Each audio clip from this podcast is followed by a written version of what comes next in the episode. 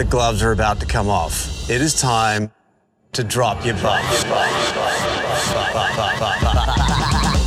drop, drop. Come on in. Drop your buffs. You are correct. Yeah. Bring it in. Switch it. You are correct. You drop your buff. You Stop, stop, stop, stop. Sorry, Annalise. Survivors ready? Drop your buffs. Welcome back to Drop Your Buffs Down Under. I am Sean Ross and I am joined once again. It's been a long time, but I am joined by Survivor 41's Ricard Foyé, the Drop Your Buffs Australian Survivor correspondent. Welcome, Ricard. Thank you. Oh my gosh, I am so excited to be back doing this. I wish that one day I could actually podcast American Survivor, but maybe my contract That position has been my filled. NDA will eventually be up. Until then, Australia, You know you're all I got. One day, Evan Ross Katz will get canceled, and then I'll have to find a replacement, and you will certainly get an interview. Trust, I've been checking that Instagram every day for something problematic. Wow, when he gets to season eight of Australian Survivor and listens to this, he's going to be fuming. I know.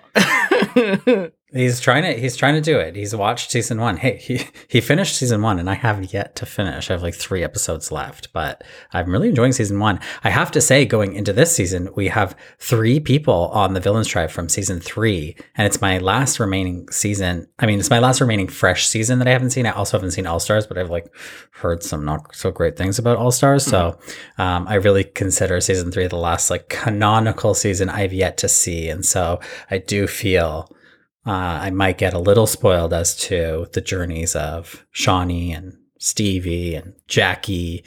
Uh, but Oh yeah, like I was see see what I was uh trying to tell you earlier this morning when we were FaceTiming. Like they give you so much about Shonee, but they also don't ruin any of her past storylines. I don't. it's nothing. true.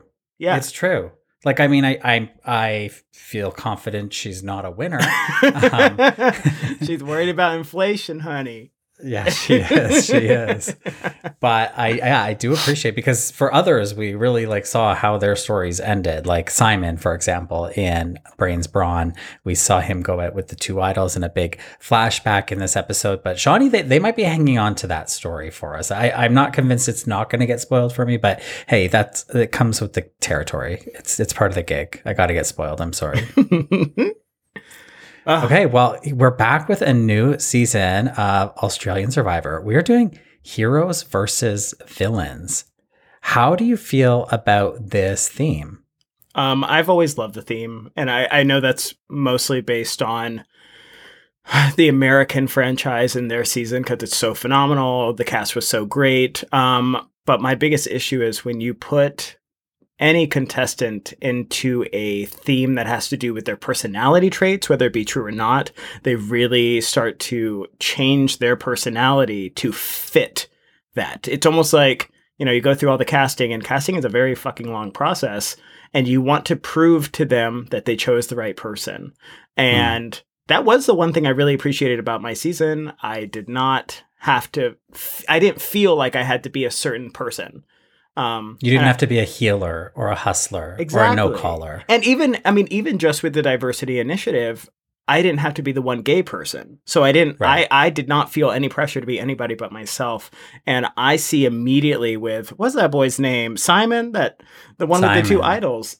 His, everything about his personality that we're seeing so far is I am trying very hard to fit into this role of being a villain Mhm. when when I, th- I I don't know much about Simon, but his story his downfall is very sad and you know you have two idols in your pocket and you could very easily go into the category of oh this hero was beaten down by you know the winner Hayley taken like but he's I don't know I don't know I Yeah. just feel like it makes you try too hard and I'm not trying to diss on them but it makes you try too hard Yeah, it's funny because when I think back to Simon, I mean, like, I wasn't rooting for him in Brains versus Brawn only because he's like an alpha male type, and I just don't really root for the alpha male types in 90% of situations. And so then he had these two idols, and then that really like he is no longer the uh, underdog, right? Like you, I tend to root for the underdog.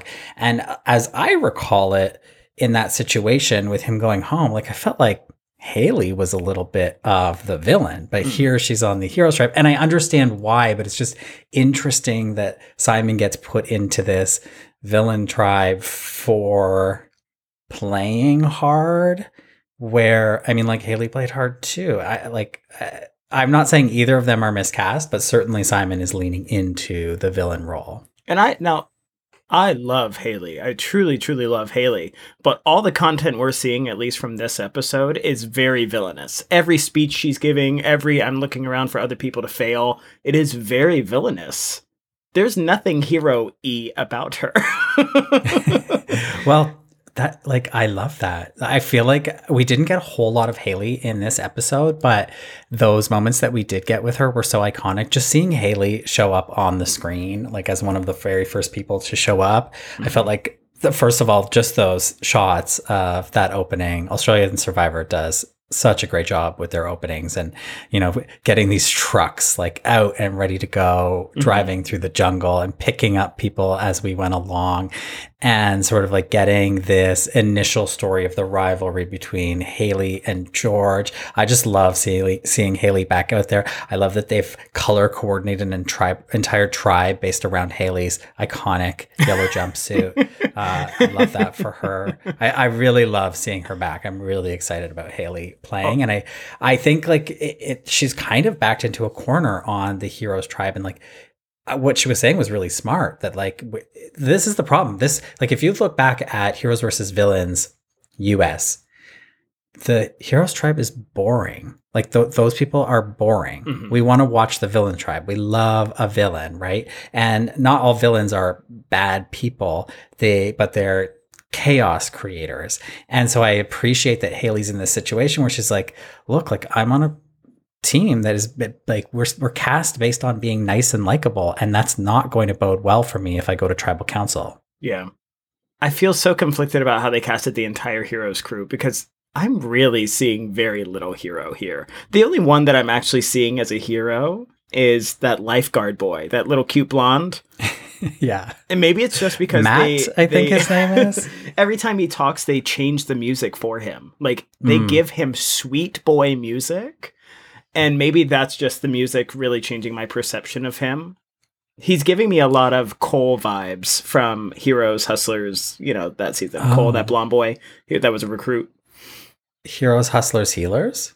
Yeah, you know what I'm talking about? Well, uh, don't ask me. I don't remember that. I know, season. I've only seen it once. specifically Eternal Sunshine of the Spotless Mind. That, but there was a there was a very sweet guy. He got into a showmance, and he's giving me those vibes of just like, Okay. oh, this, this sweet guy. Yeah. I do think I think we have a couple heroes here. I do have the cast in front of me because wow, I am not relying on Australian Survivor to show me the cast uh, in the first episode. so I do think that Flick is a hero, and I do think that Shaun is a hero to some extent. Like I, I mean, I don't remember that much heroicism from Shaun in his season, but I do think he was like just generally kind of like an up and up nice guy. And I do feel like they're really showing him in a light of like, I'm working for the good of the tribe. Like, I do feel like they're going out of their way a little bit to show Shaun as like a, an all around good guy. Yeah, well, I mean, he's definitely the hero of saving the competitions and saving the tribe, keeping them safe. Um, he was, oh god, six foot seven of the sexiest man. I am obsessed. Six I cannot believe seven. that is absurd. I dated someone that was six three, and it was uncomfortable. Like he was so tall, but Yeah. six Well, foot fucking. people seven. might not know how short you are. I'm not even short. I'm five ten. That's not even short. Uh huh. uh huh. What You're about- I'm just looking at the tribes, and we're not doing like a cast assessment here, but I do have to point out, I would be remiss not to mention that this heroes tribe really does have a villain on it. Oh yes, it does, Miss Rogue. That is Rogue. this She's bitch. come straight from Oh my god. a- the X Men right onto Australian Survivor. Her. co- Okay, now I I have no um what's it called? No dog in this fight, which is probably the wrong analogy for somebody who's an animal activist. But her coming out with fur faux or not, the controversy of just like you're promote the f- the argument being for a lot of people with PETA and whatnot and animal rights activists that you are promoting the idea of fur, whether it be faux or real. And she comes on with this massive, very realistic looking fur jacket. As an animal activist, she baffles me. Everything about Do her you me. think so? Like you played in Fiji. Mhm. I know that they are in Samoa. They're back in Samoa, the original Australian Survivor location, at least for the reboot. Samoa. Um, Samoa, and it looks warm. mm-hmm. Uh, do you wish at any point when you were in Fiji that you had a gigantic faux fur coat? Never, because it would never dry. Even at night? No, it wouldn't be dry. It would just be this floppy, wet, moisture-filled thing. Matted. It was yes, it would be terrible in that climate because it really does rain so much at night. It it, it really does, and they they don't show it much, but it rains so much at night. I don't care how hot it is during the day, and you can judge a whole season and say, well, that looks like great temperatures and easy. Damn, it fucking pours at night. Hmm. So no, I would So never bad, want that. bad wardrobe choice from terrible. Rogue. But not her worst choice that she made this whole episode. Oh, she's Maybe made a we can get to that a little later. we also have back on the Heroes Tribe Nina Twine, the princess Hey. of Survivor, your dear friend. It seems like you and Nina have formed quite a friendship. Oh my god, I, I love her so much. I got to spend a lot of time with her um, recently in Florida. We had so much fun. Don't judge us for going to Florida. It was a mess. It was for charity. It was. it was for for, it was for charity. That makes up for being in Florida. Um, but she is It was in support of the "Don't Say Gay" bill.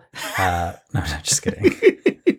Nina is I, I, can't overstate this. She is an amazing person. And if you have the pleasure of meeting her, she's just an all around good human being. She is so kind and she has a temperament of just uh, the way that she can stay calm in shitty situations is truly unbelievable. Especially, I know we're getting slightly ahead, but the way Rogue comes for her and her just being able to smile through it and that wasn't the editing like cutting out something that nina said. No she just smiled and would not give Rogue the satisfaction. She nina's a great great person. I'm very happy to see that she's back on the show. Um i really hope she goes far.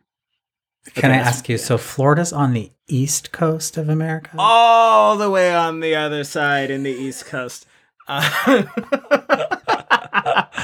now, don't talk to me like i'm stupid because i'm actually from america um Yeah, you are. You actually are from America. i am Okay. You're more American than me.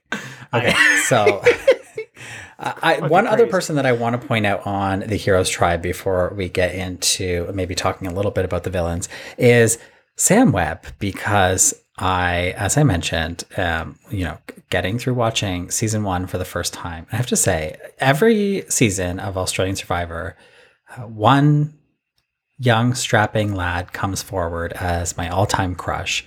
And this time it's sam webb. I love sam so much. He's so cute. And he was like a little bit of a grower because there's some like there's some people on this show no, no no no. Let's stay with me. Uh-huh. this isn't get your mind out of the gutter. There are some people where it's like it's like shaun right? Like shaun is a beautiful specimen of a human being. You know it from day one.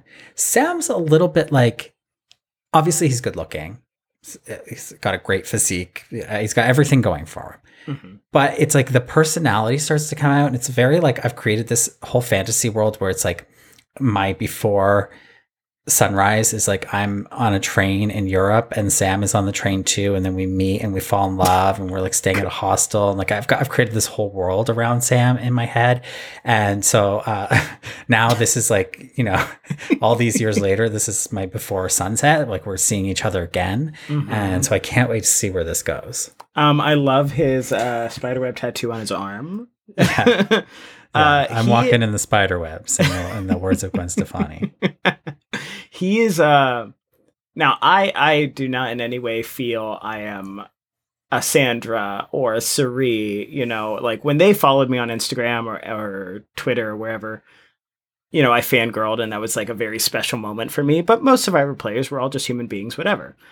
when I followed Sam on social media, he sent me like the sweetest, kindest message. He's just like a nice human being. That's nice. Yeah. Well, moving on. I'm trying to feed in I'm trying to feed your fantasy of you realizing like he is that nice. I know what you're trying to do, Ricard. Uh-huh. He's Okay. Let's talk about the villains tribe because this is very much head up, at least in the edit, by George. King George is back, and yeah, we've got the rivalry ri- rivalry with Hayley, but we've also just got the enigma, the icon of King George back, and he's talking a big game right out the gate. He's got a crown. Uh, I think it's really interesting the way that they're framing this Hayley George thing. That like Hayley took George out. Eh, not exactly. I was so confused by that. Like it continues to confuse me because like she didn't. She no, didn't. I mean, like it's one way to look at it. I don't think it's a way to look at it. I'm not it. sure it's the right way. It's Not just yet. a way to look at it. But I loved their moment looking at each other on the buses when they were on the trucks. I was like, Yeah, okay, yeah. this is a little bit of an epic moment. I'm loving this. Yeah. But no, she didn't take him out. She just spoke better than him at tribal. I I don't know.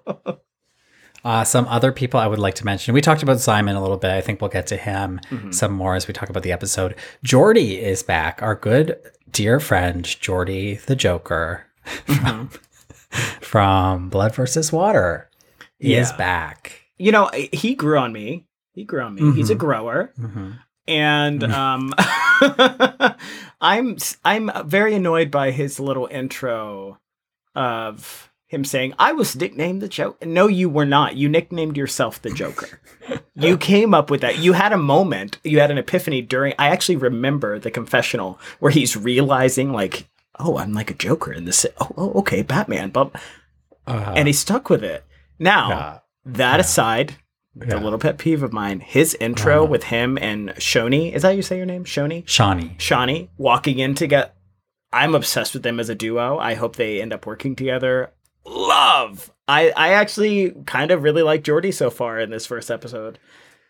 Like I agree intro. with you. I Yeah. agree with you. I think like the action. So, well, first off, when he did had his intro, which is like Joker Jordie, and he's doing the, dance. Joaquin Phoenix Yeah. Joker dance on the stairs, uh, Mm-hmm. my blood was boiling. Not in a good way. I was irate. Um, just because, like, that is so. There's nothing that's more incel vibes than like straight guys who imagine that they are the Joker. Uh-huh. Do you know what I mean? Like, there's just really turns. I'm not saying that that's what Jordie is. I'm just saying like that's the vibe it gives me. Mhm. Having said that, I was pleasantly surprised with the way that he was like uh, playing the social game. I thought Yep. that he was doing a good job and he was not irritating me in the slightest. So like, g- good on Jordie. I think Jordie's evolving. Yeah, no, I, I really liked him, and not to hop ahead, but just his interactions with the other players when they were stressed out or whatever. He actually gave off very calming vibes. Like, and it's not just the edit. He just seemed like a very lovable human being. Hmm.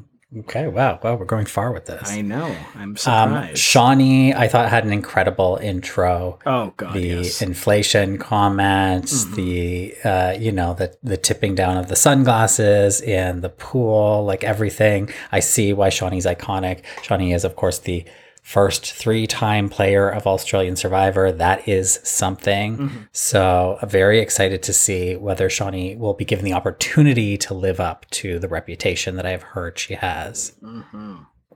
I liked her a lot too. I, I'm not gonna say any comments. I should wait till we're actually at the point to talk about gameplay. But I really liked her intro as well. Th- There's a few people here. I mean, like we'll talk about Anjali, we'll talk about Jackie. I think I don't have a lot to say off the bat, but somebody I do need to mention is Sarah, because when this cast came out, I was like, okay, how are they going to cast the heroes and the villains? I get it for returning players because we got a resume, we got we got history to look at, right? Mhm. And then I'm like, okay, so now they're going to cast regular, normal people in the role of hero and villain. Hero, I get that's feels easy. to cast somebody as a villain based on their personal life feels like pretty aggressive. And so I'm looking at these people. I'm like, wow, there's a like a, a beauty queen. What do we call that? Like a pa- pageant queen is more of a Mhm. drag term. Yeah. But a be- like a beauty pageant contestant, whatever they call them. Uh, and she was Miss Australia. And I thought, wow, that is so sexist to cast a beauty queen as a villain just because what? She's like an, a competitive airhead. Is that what they're trying to tell me? And I googled her. I was like, I was like, something. There must have been an event, right? And and Mhm. specifically, I googled her, being like, is she like a Tonya Harding esque figure where she like kneecapped somebody? Literally, I was Google. Did you see me grab my phone? I was looking up who the figure skater was because I was going to make that reference. it's Tonya. so I'm like not finding anything on Google. Can't find a thing about this woman. So I was like, wow, they really did that. They're really doing misogyny again. Uh, and and uh, lo and behold, she introduces herself uh, as Sarah, who, who says, Miss Greece claims I pushed her down the stairs. If I did, she wouldn't have gotten up. so Sounds like somebody who pushed Miss Greece down the stairs. like it's giving OJ Simpson if I did it. so good. So she's Yeah. your winner pick now. She's your well, fave. like I did tweet that she's my winner pick, but I have to say, didn't see her again in the episode. so, so I'm not sure I've locked that in as a winner pick, and and we'll get to a winner pick at the end of our recap here. But uh, she, she's on my radar for sure. Mm-hmm. Yeah. I'm, I'm very pleasantly surprised by her. Is there anybody else you want to talk about on the villains tribe? Um, not really. I, I mean, Yeah. I've hung out in, with George in real life, and what you see on screen, that is not a shtick. That is literally exactly him. He talks like that all the time. And I don't I mean that in a negative you- way. He just really is like that. Oh, I, bel I believe it. I believe it. I have to ask you because you're schmoozing with King George, Princess Nina, all this royalty. hmm I'm just listening to Prince Harry's audiobook at home, but you are amongst royalty. And I need to clarify what do you know about this season, if anything? Because I don't want any spoilers here. What do I know? Like, do I know any spoilers? Well, like if you were hanging out with George and Nina in the Mhm. past months, Yeah. post filming of Heroes versus Villains, yes. did they talk? They actually did not talk at all. Um, okay. George did not say one single word, did not bring up the season, made no reference to the season. Well, it doesn't uh, sound like he does very well. I did not say that. um, I can say Ni- whatever I want. Ni- Nina want like clearly is so excited to talk about it, but is an amazing secret keeper. Has not said anything. Okay. Okay. Okay. Okay. So all of these iconic players and people show up on their huge trucks at the reward challenge. And I have to say, I really, really loved this challenge because I've kind of forgotten, you know, we've been watching Survivor 42 and 43 uh, in the time since our last Australian Survivor season. And I forgot how creative and innovative the Australian Survivor challenges are. And this is like a perfect example. Like it's a simple idea, and yet there's so much to it. And it's that there is sort of food, gear, supplies strewn all over. Uh, basically, it's not even an obstacle course, just in a field. And the tribes have to throw, uh, collect uh, the supplies that they want, throw them up onto a platform, get them onto a second platform to kind of protect them. And then the whole tribe has to get up there and then they have to light a torch. And the first one with their torches lit, with their torch lit, gets to keep all of the supplies. The other one uh, goes home with nothing. And I feel like this is such a great idea for a challenge. Like it is so ingenious that you can kind of be like, well, what do we want? And does it matter what we get as long as we get something that puts us in a better position than the other tribe? Yep. And they really seem to go for it. Like they seem to get a lot of stuff. They got a shit ton. The heroes did phenomenally. And now this I don't know if this is um, through the Survivor franchise in general or just the Australian franchise, but apparently that first platform was the highest platform that you would have to uh, go up because the last person has to go up it by themselves. Is the highest platform they've ever done in the history of the franchise. So what Where did you find this out? Uh, from a past from a player from the season. oh, Lord. Okay. this just what I was told. So I thought that was kind of a fun fact. Yeah. And okay, so there we go. It's a little survivor history here. But also, this is where we start to see Simon uh, really lean into his title as villain, where not only is he stealing items from Mm-hmm. the first platform from the heroes, which I thought was actually pretty smart. Very smart. Uh, but but then in like a last ditch effort because they're kind of falling behind and Shaun has all this time to go get his tribe's torch for the heroes and sort of like walk it back and then he's six foot seven so it's not going to be a problem for him getting back on the platform and so he's like hang on the platform and Simon jumps down and pulls him down Mm-hmm. from the platform in like a last ditch desperate effort because it was not never going to make a difference because Simon still had to get all the way to get his torch, bring it back, and get on his platform. So it just felt it felt a little dirty. It felt unnecessary. oh yeah, yeah. And I, I'm not trying to just shit on Simon, but that's what I'm saying with the playing into the stair. Like, would he have done that if he was a hero? Like, would he have? I don't think Probably so. not. I think like they're riling each other up. They're he, who, who knows what the audio is cutting out? Maybe the, everybody on his side was like, "Pull him down!" Like they could have been riling each other up and starting this mentality of like, "We're the villains. This is fun. This is what we do." And I, I just can't stand that. It's not that I can't stand Simon. I just hate that. Yeah, but whatever, it's Uh, fine. I, I I do like seeing Simon. I like Simon. He's fine. He looks great. Um, The body is insane. Well, the heroes end up winning thanks to Shaun's height. Uh, and so they are going home with the supplies. And so maybe here we can check in with the tribes as they're getting to know each other. Let's go over to the heroes camp because they are bringing home the supplies and they're introducing each other to each other.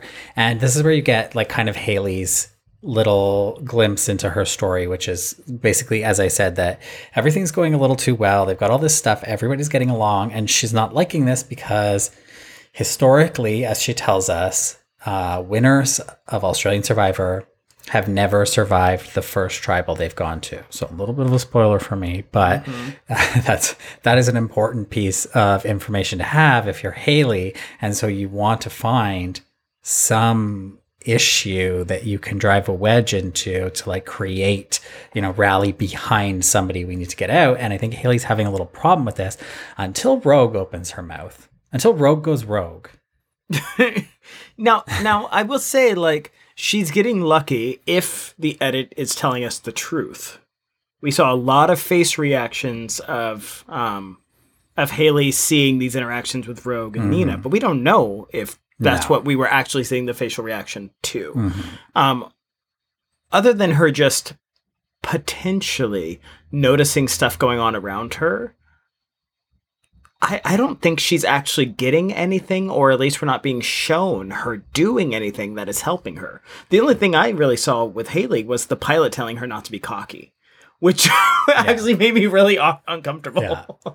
That that pilot, What's his name? his name Isn't it on his shirt? Jerry. Well, no, this is what I'm confused about. His name is Jerry, but on the shirt it says Poppy, the man, the myth, the legend. Who the fuck's And so I don't know if he's Poppy, if that's like a nickname, or if Poppy is a man, a myth, legend. I don't know anything about. maybe somebody that's just famous in Australia, but I doubt they would let him wear a shirt that has to do with a f another famous person. Like I wouldn't show up with like love Kobe.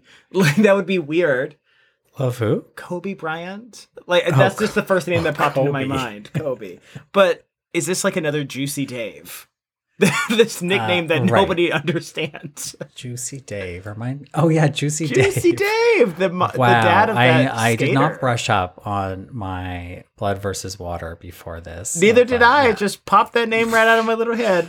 I, I, I dropped that name like a hot potato.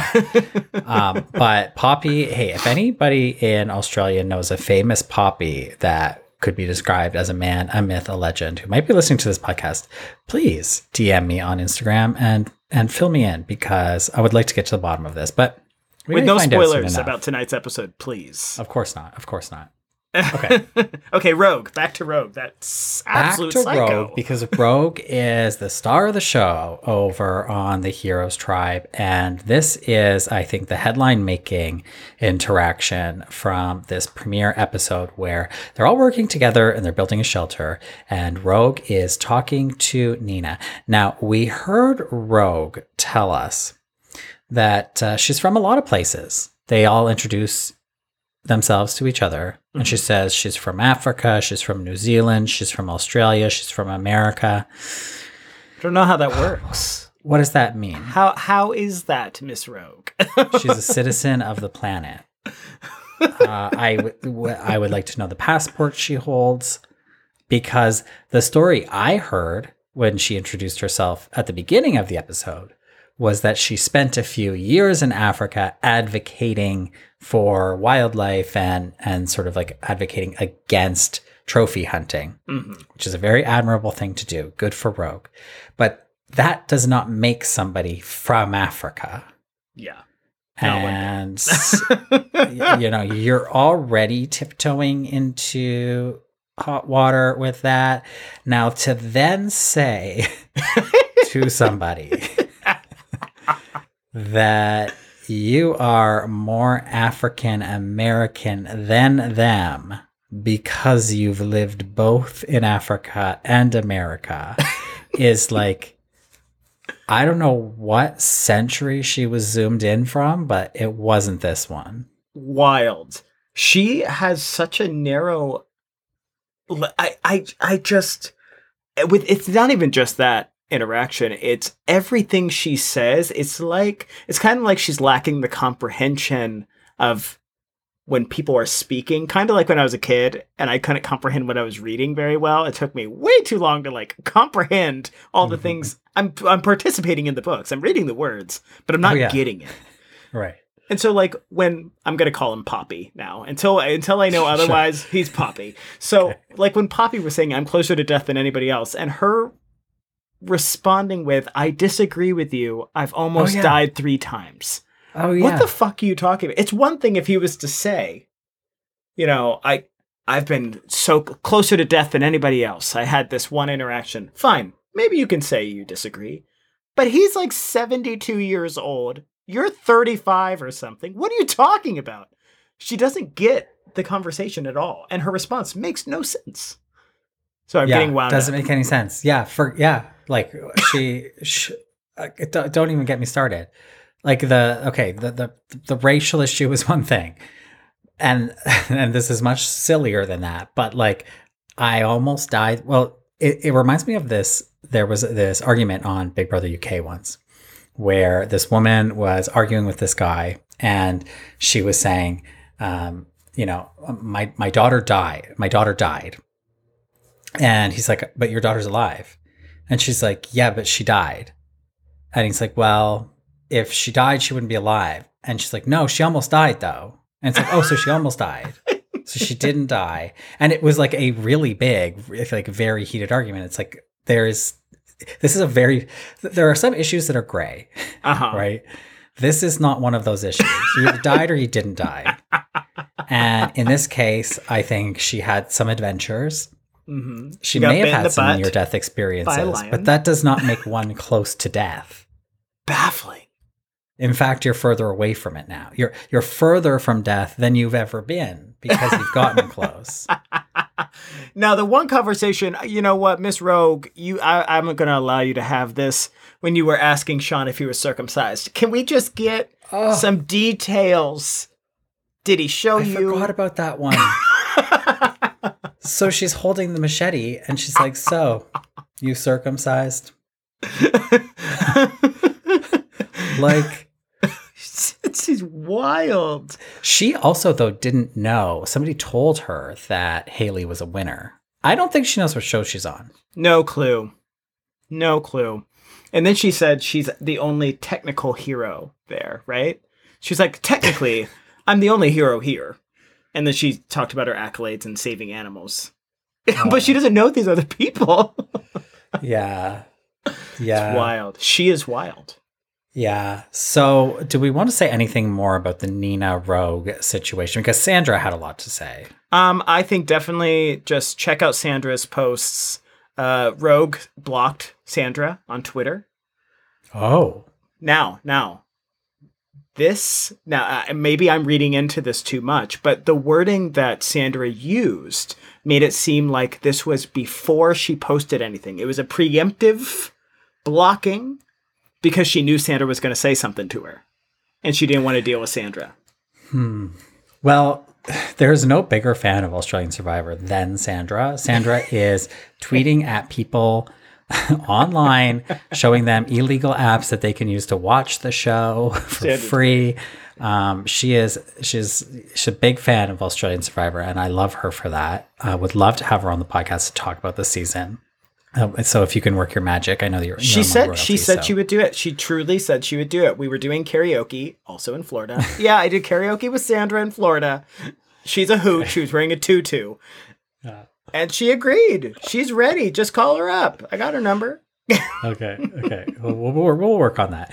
This was Sandra's response after watching uh, this episode on whatever app she's using to watch it. Rogue bitch, stars emoji. This is outrageous. How are you so ignorant? Didn't you say you had a sense of right and wrong? Good point. Good point. Because Rogue actually said she like is the one. She she has a great sense of right and wrong. Mm-hmm. Early in the episode. Hashtag Survivor AU, bitch. Please. Adios, mate. It's so good. And the fact that she censored bitch. Both. Yeah. So it's B asterisk TC asterisk, which is like a, a censoring I've never seen actually before. Yeah. I get taking the I out. The vowel makes sense, but the last H, surprising. Yeah. It's almost like Bitcoin if you look really quickly. and so Sandra tweeted this in response to someone else saying Rogue is on the wrong tribe. She's Mhm. definitely in the wrong tribe. Angry face. And she blocked me, probably knowing I would have something to say. Now, that wording tells me this was before she had something to say. right. so she was like, shit, I remember what I said. I might have gotten in trouble. Let me block Sandra. Yeah. Yeah. She now I I, went to her Instagram. I went to Rogue's Instagram. She hasn't posted a damn thing about the show. Nothing. Oh. Hasn't said a word. Now this was as of 7 p.m.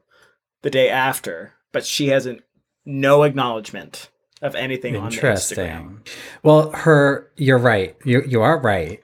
But she did take the opportunity to update her profile picture to one of the uh, iconic Australian Survivor profile pictures that they provide to the cast. I believe you're required to in your contract, so that's not really a. Okay. They're yeah, she doesn't even she doesn't even have a story about it. Yeah, nothing. So you, yeah, when they send you your assets, you have to post it.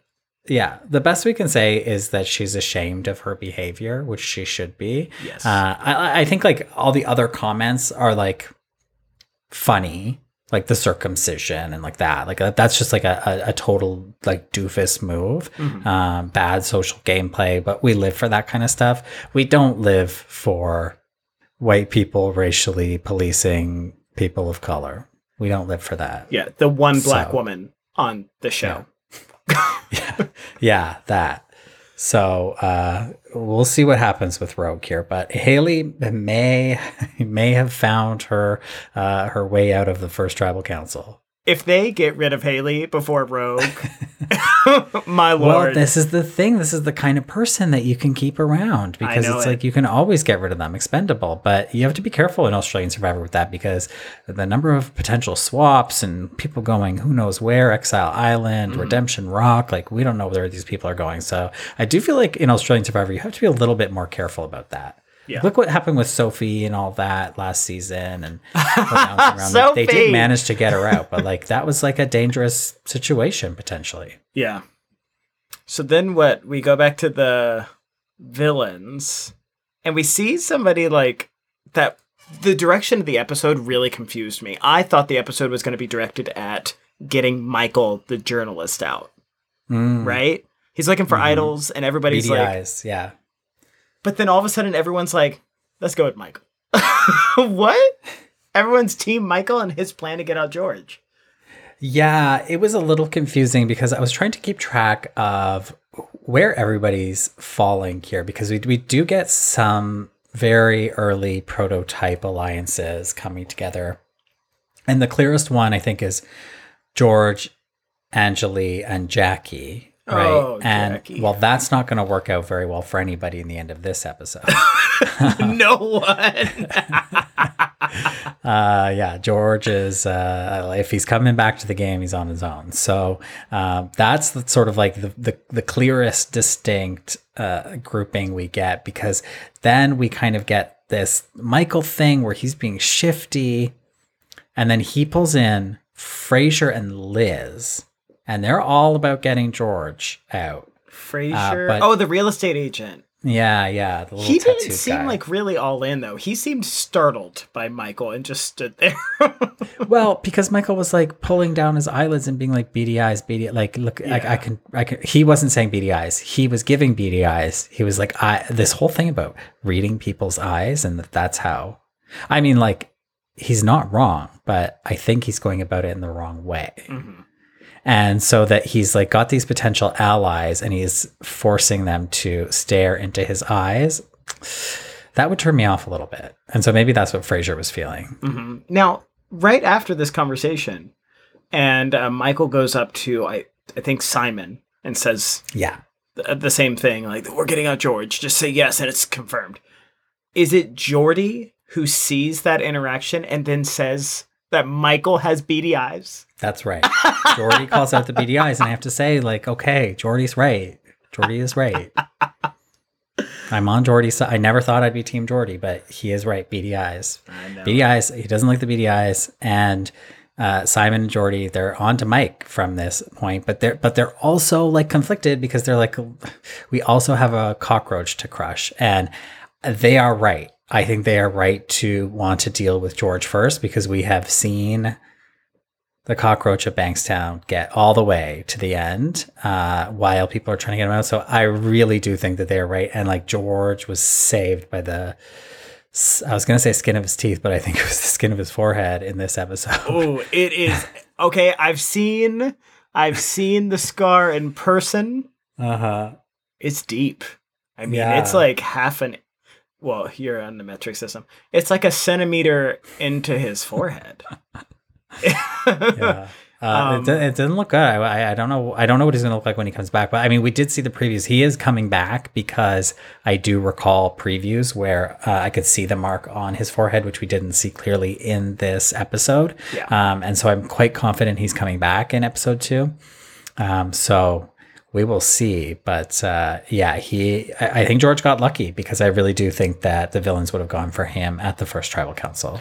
Now, did you get the emotion that I got with Simon of his like it, it was like a lot of passion and wanting to get George out. Like it was this unfinished business. He couldn't get George out. He was out of the game and he never got him out. It was really giving me like Stephen Fishbach vibes of, you know, his returning season with what's the guy with the long hair? Joe. I was like, I need to get him out. I need to get him out. They called George a cockroach so many damn times.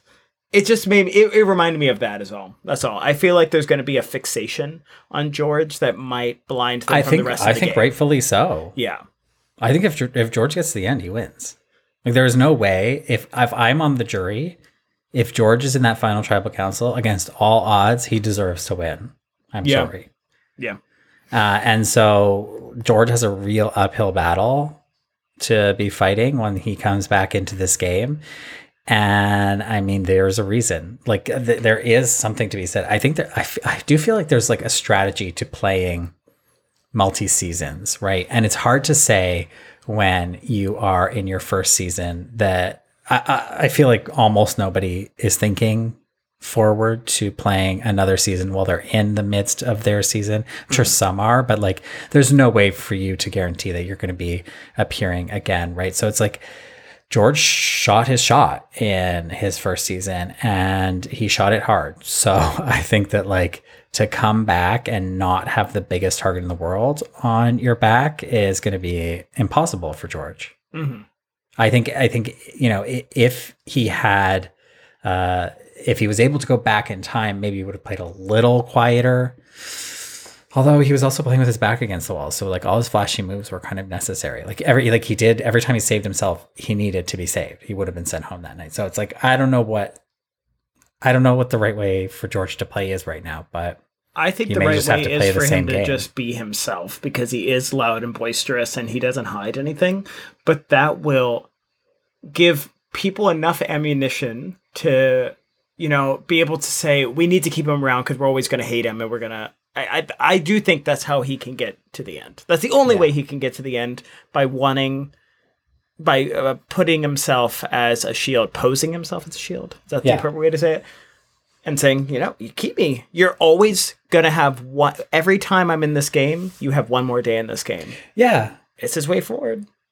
And I guess if you're Simon and Jordie, who are kind of they're in a similar position, they're returning, they have something to prove, Jordie specifically. and they've got uh, they've got a devil they know and a devil they don't. They've got this weirdo Michael with the beady eyes, who they don't know what he's up to. He's scheming and plotting. Yeah, he wants to get George out, but then what, right? And then he's got this like army of followers of like Fraser and Liz potentially. Let's just imagine that this actually carried through where like Fraser and Liz are like his close allies and they do get George out.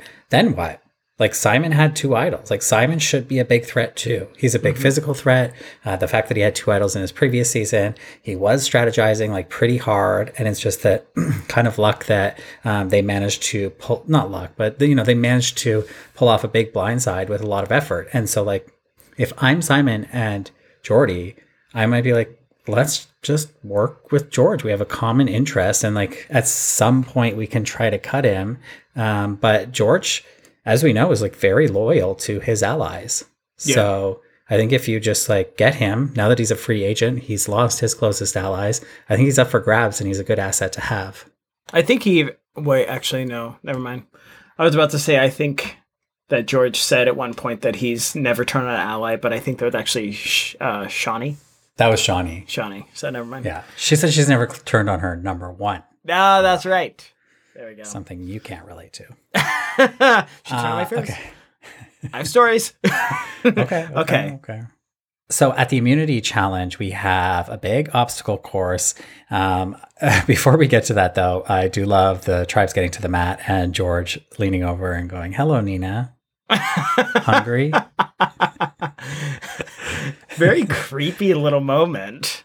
But because it's like because uh, like I get that I think that they have a relationship outside of the game even Yes. before this season uh, because I, I I could just tell that Nina spent a lot of time in Australia and with former players but we don't know that as an audience so it's like whoa weird targeting of Nina here from George um, and hey some of the players don't know that either because some of them don't even know what show they're on so uh, that was an interesting moment it was funny. But when I heard, it actually took me a minute to reprogram myself to be like, this is TV right now. They're in the game and people don't know everything going on. To me, I thought it was a cute moment because I know they're friends. Because they were the Right. two I hung out with the whole time. Like, you know, they're Yeah. they're tight. Um, so that was kind of funny. yeah I, I I would be pretty annoyed if I was Nina though. totally but, but but we don't know like there may have been a lot of back and forth between various players uh, and they just showed us that one because it was funny I guess we do see in Australian Survivor a lot more than American them all interacting with each other, which is forbidden yeah. on American. Like we're and not some allowed to playful to other. taunting. Oh, you can't do that. No, we're not allowed to. I, I'm sure in the past Ah. they must have been allowed to because we saw a lot in the older seasons, but our current seasons we can't look at each other. We cannot look at the other tribes. I like the immunity idol. It's green in my honor. Hey, I have a conspiracy theory about the immunity idol. Uh oh, it's Is it just idol. me, or does it look like two pieces? Um, that skull looks like it comes off of that base. I was pretty fixated on the base being a piece of wood because they have multiple uh, idols in case one breaks or something happens. And I was thinking, like, how did they get two pieces of wood that look so similar to make two identical idols? And I, I was fixated on that. I actually did not notice what you're saying. Well, like the whole thing could be like a mold. It could be like a resin thing. It might not be a real piece of wood. Mhm. Um, possible, but but next time we see it, take a look. It does look like the skull could come off the base, and we could have a three tribe scenario at some point pre-merge. Oh, maybe. That's my I mean, conspiracy theory.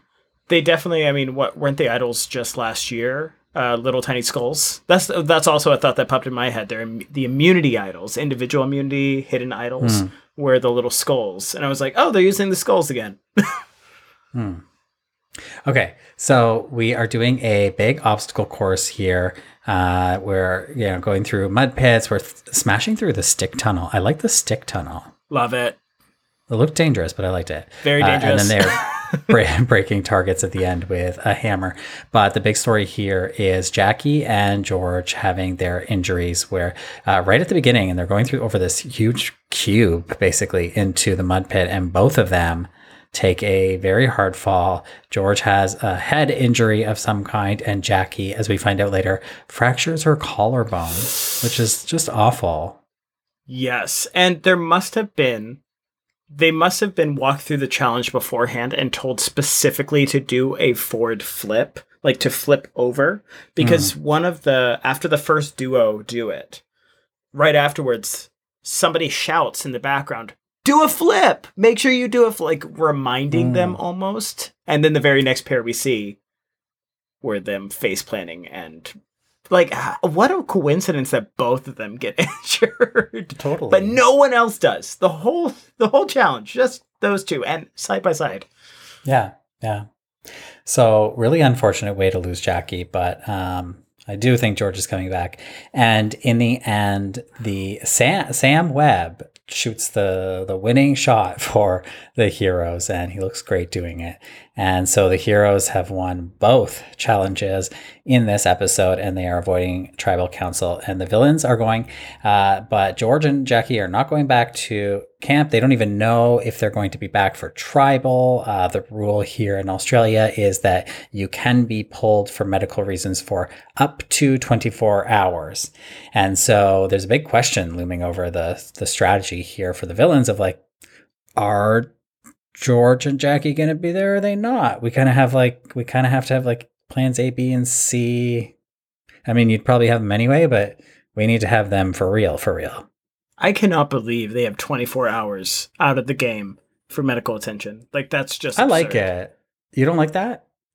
I i mean i think they should have it for everyone but the Right. fact that it exists in only one part of this franchise and not the other that is not a thing that is acceptable in the us version which Yeah. i think makes it a little bit tougher however we still have it a little bit easy in present day we have medical tents they they can take care of you there and as long as they do not have to leave the island they can take care of you right there Yeah. um, like we just saw Carla get stitches in season 43 in her hand because they could do it on site. But when it was old school, I remember um, Eliza telling me from Vanuatu that she had impaled her hand with a machete walking around in the dark. And she was like, This is going to get infected, blah, blah. They did nothing. And they said, If you want attention for it, you can quit the game Mm. very stern, no medical Hmm. whatsoever. So it, they've taken a few steps, but damn, uh, 24 hours? That's a whole day. I don't mind that because sometimes you hear about like an injury and they take them away and then like ultimately they were fine and it's like look, it's not their fault there's not a hospital on the island. Um and I don't I do think like yeah, lots can happen in 24 hours, but I I do think like for everything that you go through to be on this show, it's like you don't want an inconsequential injury to take you out. And you also don't want to, you don't, nobody needs to be risking their life to stay in the game. You know what I mean? So it's like, I, I, I, appre- I like this. I think it's a good balance. No, I, I, I truly do like it. I think I'm I'm just having jealousy. That's all. And fortunate, it's very fortunate for me. I never had to deal with anything like this. Um, but it's scary how close you can come to this, or the decision you have to make as an individual of Mhm. like, oh, is this worth it? What what do I do? I remember being Yeah. so shocked that Flick was able to stay in the game when she found out her mom died. It- like, if you Yeah. find out any information from home, you're also pulled from the game. You can't Hmm. find out a piece of anything from home and then stay in the game. That ca that's not an option. Mm, that's So, true. Yeah, just little Yeah. things like that that are wild. Yeah.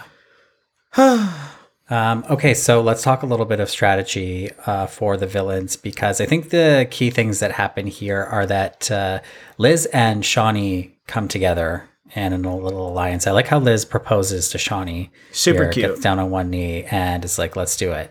And they seem tight. They seem tight. The problem I'm having is that Liz, Shonee, and Sarah are all looking like a little similar for me. And literally, I'm having trouble keeping them apart, but I, I'll get, I'll, I'll get used to it. Sarah's a giant. That's the one I. Yeah. She always stands out. She's But so damn sometimes there's tall. like, I think Shonee's quite small, no? Shonee looks very tiny, and she has the short hair. But sometimes she has like, she has this one confessional where I'm like, she, that, that is Sarah. It's not. Because Sarah's actually not talking in the show, but uh, I, I'll, I'm going to figure it out.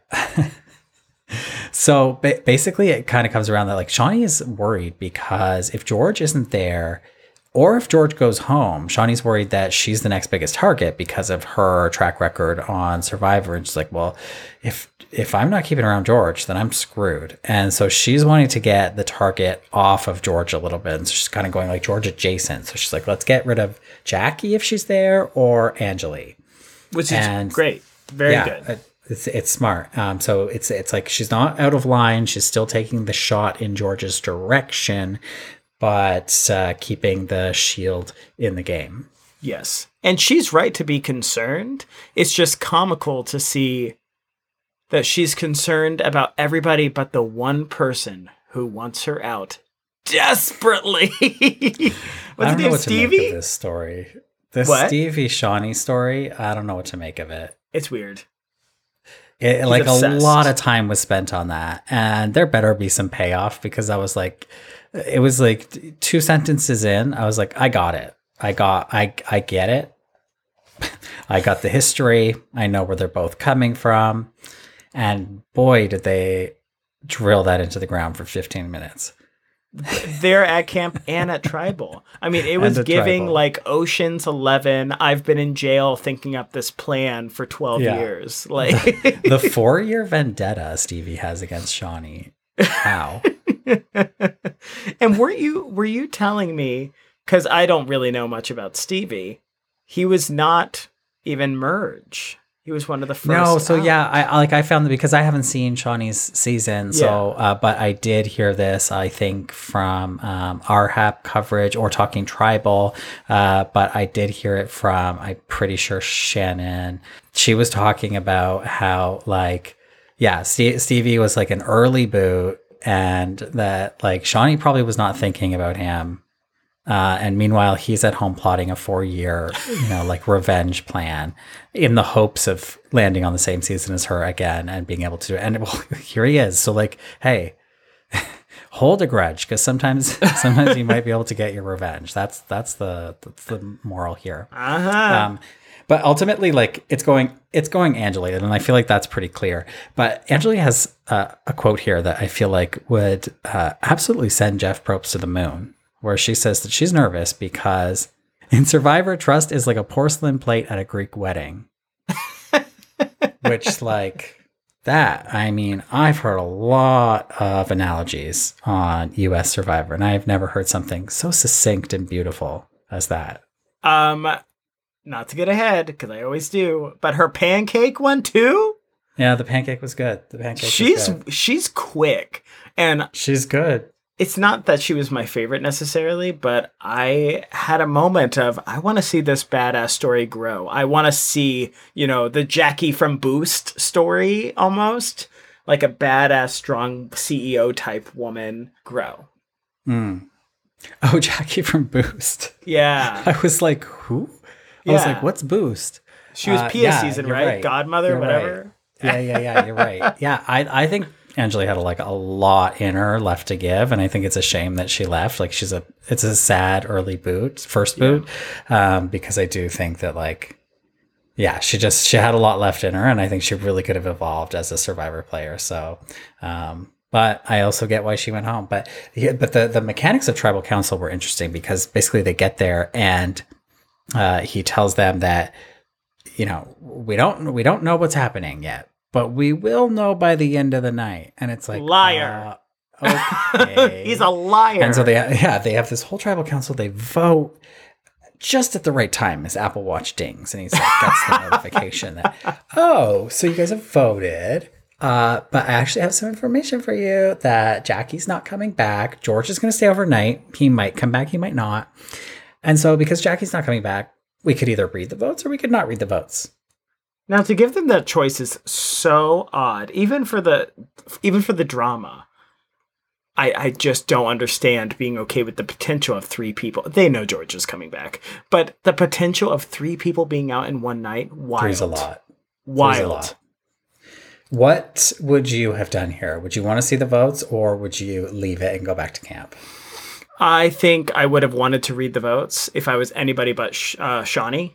And Yeah. you could clearly see she doesn't have a very good poker face because she looks stressed Yeah. all. Well. I I feel like the conversation pre-vote really like focused on the Stevie Shonee thing, and Stevie being not so subtle, being like, "Actually, can you not? Can you stop asking me questions? I don't want to say Yeah. anymore." Like that was a little like I could see why Shonee was on edge. Yes. And you know, there's so much more to the conversation that they left out. But Mm-hmm. as the viewer, them leaving all of that in and so hyper focused on it, I was actually pretty stressed for her for a minute. I was Yeah. like, oh shit. Oh, okay. Yeah, I would want every single time a person's out of the game, I feel better. I'm Yeah. one step closer. I'm one body closer to the end. Totally. And I feel like that first vote is so important, like to know where your trust lies, loyalties lie. Do, Were people honest with you? Did they vote the way that you, they were supposed to vote? Like so much is based on that. I feel like that it's it's kind of a critical vote to see. Yes. So they did end up reading it. I think Shonee very reluctantly raised her hand for uh, the unanimous vote to read the uh, uh, votes, and so Anjali goes home here. Um, and uh, First one- pancake. First, she's the first pancake in a in a series of many. But before we make a winner prediction and wrap this up, I just want to point out that in the preview for the season, at the very end, there's a shot of Simon throwing a hat into the fire, and Jonathan asks him, "Is that George's hat?" And he says, "Yes." And Jonathan says, "You might regret that." And when I first saw this, I was like, "Holy shit!" Like, talk about a spoiler. We're seeing Simon either get voted out or like get voted onto another tribe in a twist or something like that. Uh, and we talked about this a little bit before recording. And Ricard, you've got a theory that this happens that the night that we just saw this first vote. Yes, what I, I feel pretty confident in that because they they made a point of including right when they got back to camp and George and Jackie were not there. Um, Simon says, "Is that George's hat?" And they say, "Yeah," and he grab like I assume he grabs it right afterwards. Uh, so him already acknowledging that's the hat there. There's no other situation where George does not have the hat. Even if they voted him out, you know he's going to wear that damn hat out. He's not going to leave it at camp. He's not going to leave it with them. So it only shows me that this was at that tribal two night where George was not present. So I just think they really, I, it might have been a glitch in the episode that it was put there. that it was supposed to be. Yeah, it, it could be something as simple as that. I don't know why they would leave it after the next time on Survivor, but yeah, I, I feel pretty confident that was just like a sneaky way of foreshadowing that George does get Simon out in the future, and um, you know, he burned his hat. Hey, just like Sandra did to Russell. I know it. Heroes versus villains. Yeah, that, this is a callback to heroes versus villains. hmm You cannot have a heroes versus villains season without a hat getting burned. Okay. Let's make a winner prediction. Ricard, I want to hear your winner prediction for Australian Survivor Heroes versus Villains. Um, I would love to say Nina is the winner, and I feel I I could see her very much making it to maybe final five, final six. I'm feeling a flick or a Hayley win. Hmm. We got a lot of content with Flick specifically of you know what her mom went through or what she went through with her mom in her season. The music was epic. She got the winner quote, which is very important in edgic. That incredible aerial shot of her in the water, too. amazing. Um, her like going over and like epically picking up her yellow wrap after being in the water. Like it, it was so great. But she says, "I'm winning." You know, she got her winner quote, and I felt similarly like, wow, Hayley could be the first two-time winner. This could be that. That could be why they're focusing so much on this George Hayley rivalry in all the ads. Because my God, it's been just the two of them going against each other in every ad. They must both make merge. Like it, it, they must for them to do. or at least a swap where they wind up on the same tribe together. I guess I forget that other seasons actually swap because they don't do that anymore in the Yeah, U.S. They don't do that. Um, but yeah, you know, they have to be able to see each other for this story, this showdown to f- officially go down. The only thing that made me think it wasn't Hayley this episode was that unnecessary dodo moment of her being kind of embarrassed by being told she's too cocky by Poppy. Hmm. That's the only thing that I could was be- like, it could be a growth. It could be a growth storyline. maybe. But yeah, so those are my two. Those are my two. Okay. Well, I need one. Okay, Flick. Okay, I'm gonna go with a villain just to mix things up, and I'm gonna go with Shonee because she got a big story. She got a lot of attention, and a lot of it was really positive about the strategy. I know I don't know where she's coming from and what her history is necessarily. I understand she's like an iconic strategist of the game and like cutthroat and brutal, um, and so maybe they're just playing into that. But I thought it came off really, really positive here, and there was a lot of workings in like this this uh, proposed alliance with Liz. Like I do, I feel like this is going to grow. I feel like this is going to continue to snowball. So Yeah. uh, I'm going to go with Shonee. I'm sorry to all the newbies, but uh, we've both picked returning players. And to your love, Sarah. Oh yeah. Literally, I was like, "Who?" Uh, well, what you never know. If Sarah pushes Shonee down the stairs at Tribal Council, she ain't getting up, and Sarah could take the winner pick. You know who uh, Sarah reminds me of? Like aesthetically, face, Sierra. Yeah, They are the same damn person, both giants. and Sierra is known for pushing people downstairs too. At the January sixth, where was she? January sixth. Her and Joe were there. Flags a waving. Allegedly, we don't know that. Uh, okay. okay. Wow. It was so fun to talk.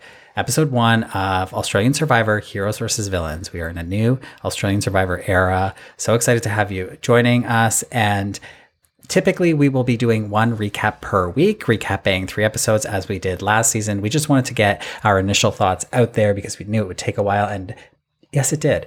So we will be back later this week to talk about episodes two and three, and then we will move to a weekly recap format that you are used to. And hey, stay tuned because maybe we'll be getting some uh, interviews from this season as well.